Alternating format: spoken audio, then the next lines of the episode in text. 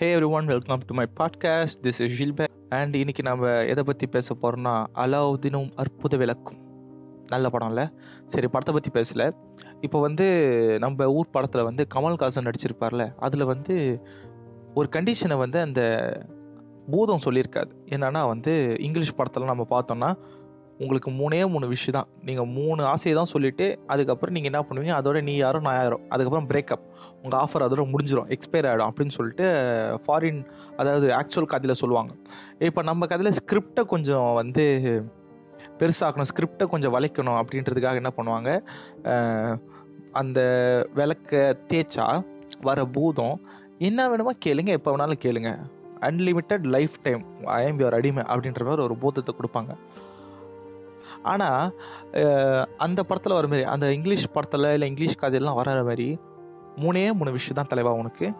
அந்த மூணு விஷயம் என்ன நீ முடிவு பண்ணிக்கோ அப்படின்னு சொன்னால் எப்படி ஜெமினி கணேசன் வருவார் எப்படி படத்தில் ரஜினி வருவாங்க எப்படி அவங்க அம்மாவுக்கு சப்பாத்தி வரும் வறுத்த கோழி வரும் ஹவு இஸ் இட் பாசிபிள் வராது. அதுவும் இல்லாமல் இப்போது எனக்கு என்ன வேணாலும் கே கொடுக்குறேன் பொருள் அவர் வந்து இன்னொரு கண்டிஷன் அந்த படத்தில் போடுறது என்னன்னா பொருளாக மட்டும் தான் கேட்க முடியும். நீங்கள் வந்து இந்த பொண்ணை லவ் பண்ண வைங்க. யாராவது செத்து போனவங்க வந்து உயிரோட வர வைங்க. அப்படிலாம் கேட்க முடியாது. அந்த மாதிரி டேர்ம்ஸ் அண்ட் கண்டிஷன்ஸ்லாம் வந்து சொல்லியிருப்பாங்க. ஆனால் வந்து கட் பண்ணிட்டாங்களோ என்னமோ. ஸோ வந்து மெட்டீரியலிஸ்டிக்காக உங்களுக்கு என்ன வேணாலும் கொடுக்கலாம் அப்படின்ற மாதிரி தான் இந்த பூதம் இருக்கும். ஒரு வேளை உங்ககிட்ட அந்த பூதம் வந்து அலம்பனா நான் உங்களின் அடிமை உங்களுக்கு என்ன வரம் வேண்டும் சொல்லுங்கள் அப்படின்னு சொல்லிட்டு ஒரு பூதம் வந்து நிற்கிதுன்னு வச்சுக்கோங்களேன். அதே டேர்ம் தான். என்ன வேணாலும் வேணும் அப்படின்னா என்னென்னமோ கேட்போம். டிவி கேட்போம் ஃபோனு கேட்போம் வாட்ச் கேட்போம் பைக்கு கேட்போம் ஃப்ளைட்டு கேட்போம் நீர்மூழ்கி கப்பல் கேட்போம் வேற என்ன கேட்போம்? நம்ம வந்து வேற்றுக்கிறதுக்கு போகிறதுக்கு ஸ்பேஸ் ஷிப்பு கூட கேட்போம் நம்ம. ஆசைக்கு அளவில்லை. ஆசைக்கு அளவில்லை இந்த மாதிரி சந்தர்ப்பம்லாம் அறிவாளி கிடைக்கிறதில்ல. ஸோ என்னென்னமோ கேட்போம் அப்புறம் ஏன் அதுக்கப்புறம் என்ன ஆகும்னா போர் அடிச்சுன்னா இன்னொன்று கேட்போம். இப்போ நல்லா யோசிங்க அந்த பூதம் வந்து நிற்கிறதுக்கு முன்னாடி வரைக்கும் நம்மளுக்கு வாழ்க்கையில் என்ன ஒரு ஆசை இருக்கும்? ஸோ அந்த பூதம் வந்து நம்மக்கிட்ட என்னென்னலாம் வேணும்னு கேட்கறதுக்கு முன்னாடி நம்மகிட்ட லிஸ்ட்டு சின்னதாக தான் இருக்கும். அதாவது ஒரு பத்து வருஷத்தில் ஒரு வீடு வாங்கணும் ஒரு அஞ்சு வருஷத்தில் ஒரு கார் வாங்கணும் ஒரு இருபத்தஞ்சி வருஷத்துக்குள்ளே ஒரு பெரிய பணக்காரன் ஆகிடணும் இல்லை நான் சாகிறதுக்குள்ளே வந்து ஒரு தடவையாவது இன்டர்நேஷ்னல் ட்ரிப்பு போகணும். அந்த மாதிரி நம்ம சின்னதாக தான் இருக்கும். ஆனால் ஒரு பாயிண்டில் அந்த பூதம் வந்து நம்மகிட்ட என்ன வேணாலும் கேளுன்னு சொல்லும் போது நான் எனக்கு இது வேணும் அது வேணும் இது வேணும் லிஸ்ட்டு போயினே இருக்கும். தொடக்கத்தில் நம்மளுக்கு எது எதெல்லாம் நம்மளுக்கு ப்ரையாரிட்டி இதெல்லாம் முக்கியம் நம்ம நினச்சோமோ அதுதான் கேட்போம். நம்மளுக்கு எதெல்லாம் ரொம்ப க- நடக்காது அமையாது கிடைக்காதுன்னு நம்ம நினைக்கிறோமோ அதை நம்ம ஃபஸ்ட்டு வாங்கினதுக்கப்புறம் அப்பாடா அவ்வளோதான் இட்ஸ் நைஸில் அதுக்கப்புறம் போர் அடிச்சிடும் அவ்வளோதானா ஃபஸ்ட்டு ஐயா சூப்பர் ஜாலி அப்படின்னு எக்ஸைட்மெண்ட்டில் ஆரம்பிப்போம் அதுக்கப்புறம் அவ்வளோதானா அப்படின்ற மாதிரி ஆகிடும் அப்புறம் சரி ஜினி கம் அதாவது பூதம் வா. அடுத்த எழுதி எழுதிவா அப்புறம் இங்கே ஒரு வீடு இங்கே ஒரு ஃப்ளாட்டு அதுக்கப்புறம் வந்து ஏதோ ஒரு மலை மேலே வந்து ஒரு ரெசார்ட்டு அப்படியே லிஸ்ட்டு போவோம். ஒரு விஷயம் ஒரு விஷயம் நம்மளுக்கு அமையும். அது நம்மளுக்கு பழகிடும். அதுக்கப்புறம் இன்னொன்று நடக்கும். அது பழகிடும். ஒரு ஒரு பாயிண்டில் போர் அடிக்கும். இந்த சாகா வரம் பெற்றவங்களாம் வந்து எப்போவுமே வந்து இந்த சொசைட்டியை விட்டு தள்ளியே இருப்பாங்க. காட்டுக்குள்ளே இருப்பாங்க. இமாலயாவில் இருப்பாங்க.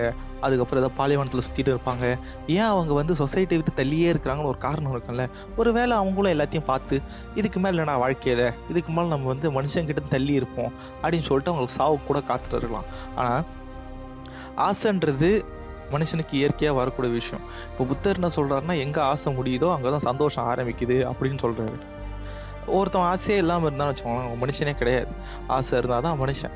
ஆனால் இப்போ நம்ம ஒரு முயற்சி எடுக்காமல் நம்மளுக்கு ஒரு பலன் அனுபவிச்சோன்னா அந்த பலனுக்கு நம்ம மரியாதை கொடுக்க மாட்டோம்.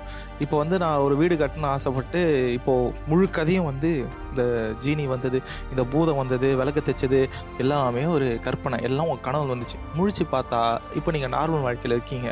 பூதம் இதெல்லாம் ஒன்றும் கிடையாது. இப்போ உங்களுக்கு ஏதாவது ஒன்று வேணும்னா நீங்கள் இறங்கி வேலை செஞ்சு உழைச்சி நிறைய பேர்ட்டு திட்டு வாங்கி அதேமாரி தினைக்கும் ஒரு டெடிகேஷனாக ஒரு வேலை செஞ்சு அப்படி நம்ம கஷ்டப்பட்டு வாங்குற சில பொருள் இல்லை நம்ம கஷ்டப்பட்டு வாங்குற வேலை இல்லை ஒரு பதவி இல்லைன்னா நம்ம எடுத்த நல்ல பேரோ கெட்ட பேரோ நம்ம எஃபர்ட் அதில் இருந்ததுன்னு வச்சுக்கோங்களேன் அதுக்கு நம்ம கொடுக்குற மரியாதை வந்து வேறு மாதிரி இருக்கும்.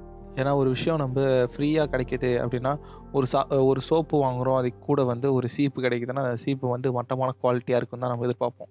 அதேமாரி சில விஷயம் வந்து எஃபர்ட்டே இல்லாமல் கிடச்சிதுன்னா அந்த விஷயத்துக்கு நம்ம மரியாதை கொடுக்க மாட்டோம். அது இல்லாமல் நம்ம ஒரு விஷயத்துக்கு ஆசைப்படும் போது அந்த விஷயம் வந்து நம்மளுக்கு நடந்தால் கரெக்டாக இருக்குமா இல்லையான்றதை தாண்டி அந்த விஷயம் நம்ம எதுக்காக ஆசைப்படுறோம்? உண்மையாலுமே அந்த விஷயம் வந்து நம்மளுக்கு தேவையா? இல்லை அந்த விஷயம் நம்மக்கிட்ட இருந்தால் நம்மளை நாலு பேர் மதிப்பாங்களா?